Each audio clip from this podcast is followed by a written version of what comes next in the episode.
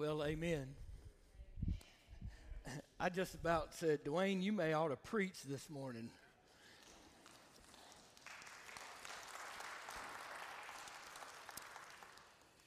It is, uh, man, it's a great day. Look at all of you.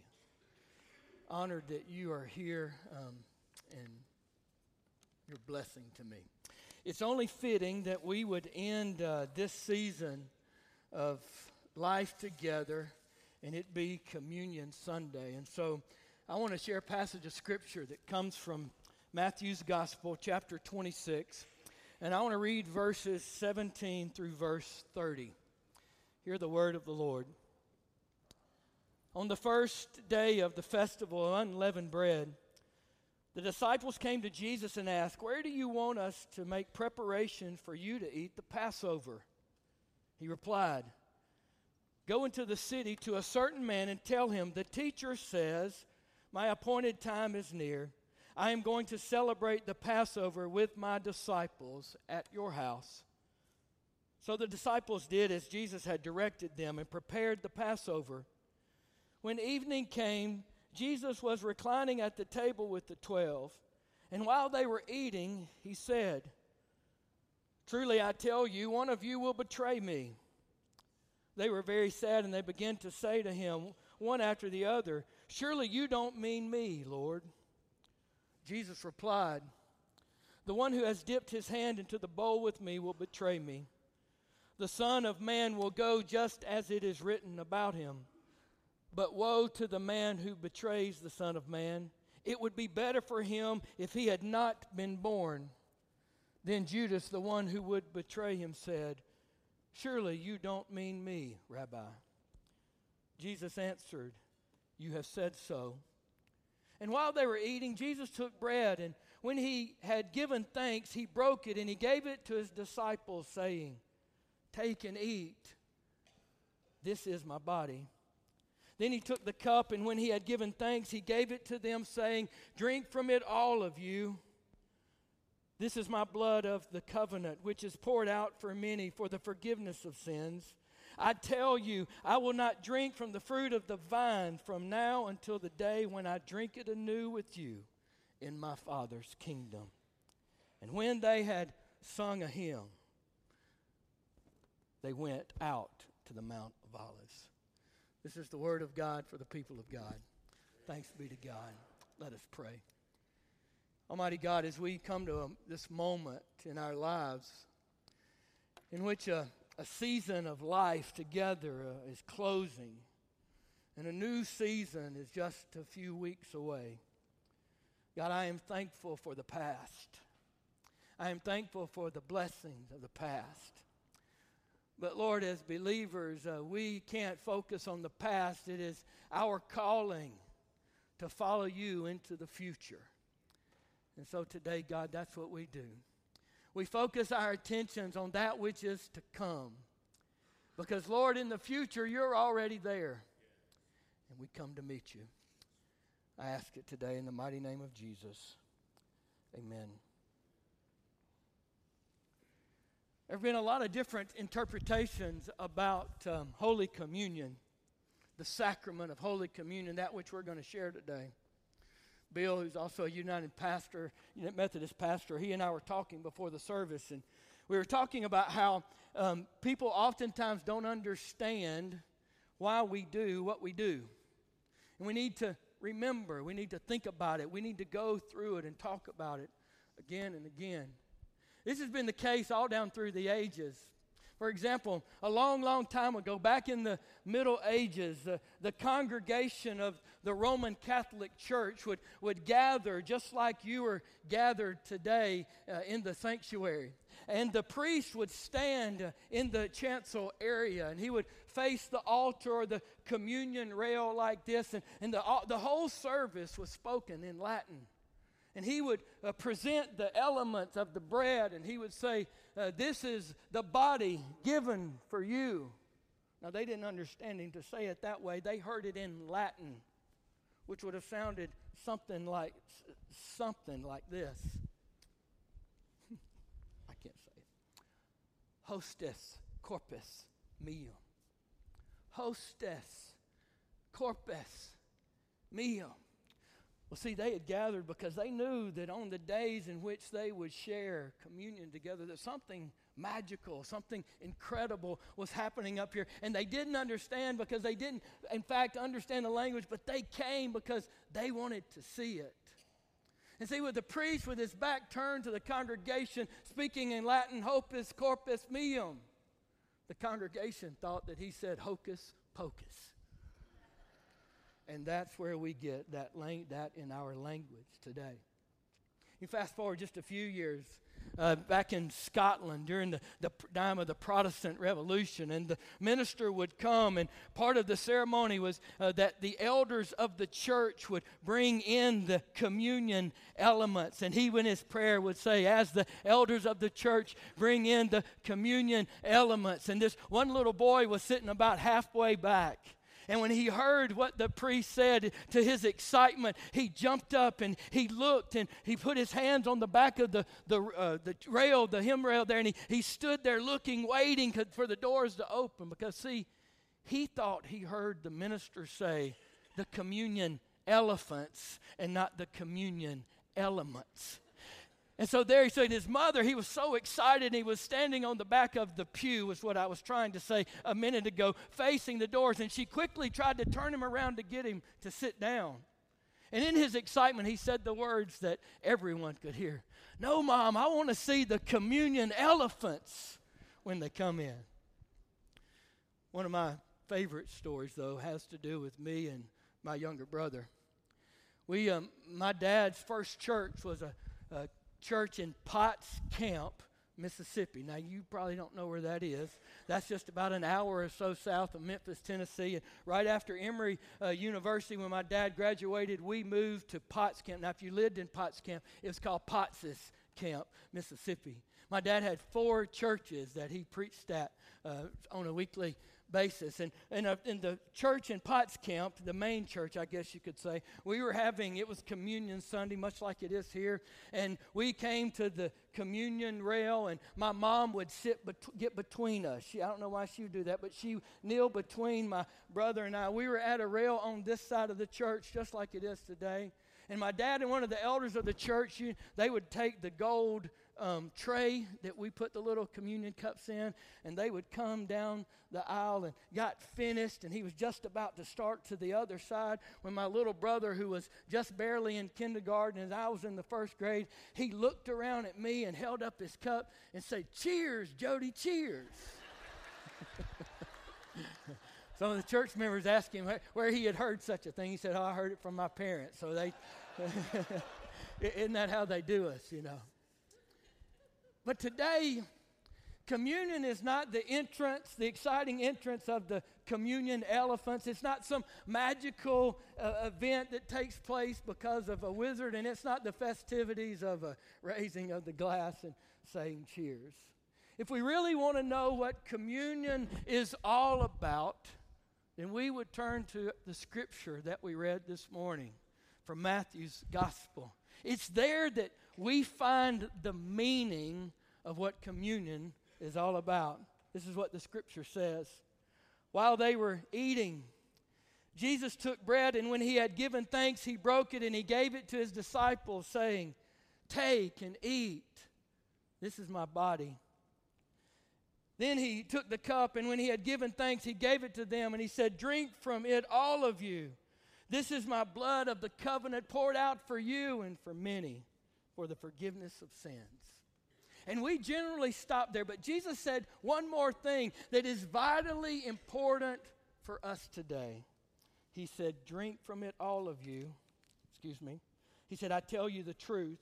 I will not drink from this fruit, from the fruit of the vine, from now until the day when I drink it anew with you in my Father's kingdom. You see, in those three verses hold two actions that we need to understand this morning and that we need to grab a hold of it and we need to gather into our own hearts and minds as we prepare ourselves to come and to receive the communion elements for ourselves. See, we don't take communion, we receive communion. And this morning, as we come, there are two things that we need to do. As we need to look back, we need to remember what Christ has done for us, and we also need to look forward. You know, as Christians, we always have a hope and a future. Today, let's begin by looking back. See, it's important that we look back. It's important that we understand that the cross is not just something that hangs in our churches or is placed on the communion rail or on our pews or things that we wear around our neck. But the cross, in fact, for us is a symbol of what Christ has done for us. Isn't that what we say? Of what Christ has done for. us. Aren't you excited today that Christ has died on a cross, he shed his blood, and he rose again for you and for me today? That we are not governed by our past, but we are fact, in fact given a hope and a future. See, I'm excited about that today. I don't know about you. I, am glad to know that I'm not held captive by those things that I have done or did. Amen. That we uh, don't have to be dictated. Our future is not uh, determined on what has happened, but it's determined on what will happen. When I was, again, when I was younger, growing up in the United Methodist Church, we had a liturgy that was. Um, uh, and, and, a communion service that was very somber. And some of you may remember uh, a service like this. We started off, it was called a memorial. It was the, the memorial of Christ. And it was, again, a ritual that focused on our sins and what we had done wrong and all of those kind of things. And it's important that we understand that we are what? Sinners and we are in need of salvation and we can't save ourselves. We need a Savior in order to do that. It's important that we understand that. But at times I felt like this was all that it focused on the minister would get up and he would say this after we recited the memorial of the precious death. He'd say, Almighty God, Father of our Lord Jesus Christ, maker of all things, judge of all men, we acknowledge and bewail. I wasn't sure what bewail meant back then. Our manifold sins and wickedness, which from time to time most grievously have committed by thought, word, and deed against thy divine majesty. We do earnestly repent and are heartily sorrow for all these our misdoings. The remembrance of them is grievous unto us. Have mercy upon us. Have mercy upon us, most merciful Father. And then we would pray the prayer of humble access. It would go something like this We are not worthy to gather up the crumbs under thy table. And if that was not enough, right before we received the elements, we would sing Agnus Dei. O Lamb of God who takes away the sin of the world, have mercy on us. I can assure you that when you got finished with that service, there was no time in which you wanted to look at somebody and go, cheers. It was a time of reflection, a time to look back at your life, a time to survey yourself, a time to think about those things that you had done wrong. And it's vitally important that we understand those very things. But oftentimes those services would stop right there. And we needed to go a step farther. I'm thankful that the United Methodist Church has changed their liturgy around. And it's no, it's no longer necessarily all focused on the death, but is in fact focused also on the living and on the hope and, and on the future. See, I love a term that we use now in some churches called the Eucharist. You've heard that term before? It, it, that word means thanksgiving. So, this morning, as we come and we look back at our past, we are reminded of our sins. We are reminded of our shortcomings. We give thanks for God's grace and for His mercy, but we don't stop there. It becomes uh, this time a time of thanksgiving in which we are not only focused on the past, but we in fact turn and begin to focus on the future. What did Jesus say? I won't drink from the fruit of the vine again until I drink it with you anew in my Father's house. Again, I am thankful today that we are not, as believers, as Christians, that we are not co- uh, confined by our past, that our past is not what defines us, but oftentimes as Christians, and I, there's not any, in, none of you, are, none of these type of Christians are in here. There's some out there, but there's none in here this morning. Is that is, there are certain Christians, even, who allow their past to determine their future. They allow what they've been through, the wrongs committed, the problems and the circumstances of their life to dictate who they're going to be in the future. Again, it doesn't have anything to do with you, but you know there are people who actually think like that. There are people who actually believe that what has happened means it's going to happen again in the future. We believe just because there are some who believe just because there was war means there's going to be war. And just because there was racism means there's going to be racism. Just because we have hated our brother, that we can't love our brother going in the future. That just because of a particular problem that we have faced and are facing and walking through means that that problem is going to happen and occur again in our future. And see, that is not Christian thought at all. Matter of fact, theologically, that's called determinism. The belief that life is already ordained to happen a certain way, and there's nothing that we can do about it, it's just going to continue to happen. But don't we live in the United States of America? Don't we live in the land of the free? Don't we believe that we can make choices today that will have an impact on our future? Don't we believe that we can make some changes in our life in this very moment, that we can live in a different way, that we can make some new choices and have some new ideas, and that can change the future? You see, that's what it belie- means to believe and be a follower of Christ. See, Christians believe that we are not defined by our past, but we are rather defined by our future and the direction that we are going. A few weeks ago, maybe a few months ago now, I was working on a sermon and I didn't actually use this, but I, I wrote it on my whiteboard in my office. It's there to this day if you were to go down there. And yesterday I was kind of putting on the finishing touches of this sermon, and I looked up and I said, That's the very thing that I'm missing for today. And here are the words that are on my whiteboard it says, The blood of Jesus covers your past, and the name of Jesus uncovers your future. I want you to hear that this morning, and I want that to be the very last words that you hear from me, your pastor. The blood of Jesus covers your past and the name of Jesus uncovers your future. Let me tell you what that means. That when God when God looks down at you, when you have received Christ as Lord of your life, the blood of Jesus covers your sins. It covers your wrongdoing. It covers all of your past. So when God looks down upon you and your life, He doesn't see yesterday's mistake. He, he doesn't see last week's broken promise. He doesn't see that thing that happened years and years and years ago in your life that you're still holding yourself captive to today. See, he no longer sees it. And the name of Jesus has power. It has the power to redirect your life. It has the power to give you a hope. It has the power to give you a future. And believers, let me tell you something. We need to start walking in it. Let me tell you, give me a, let me give you a practical way and how it helps you. It gives you the power to forgive.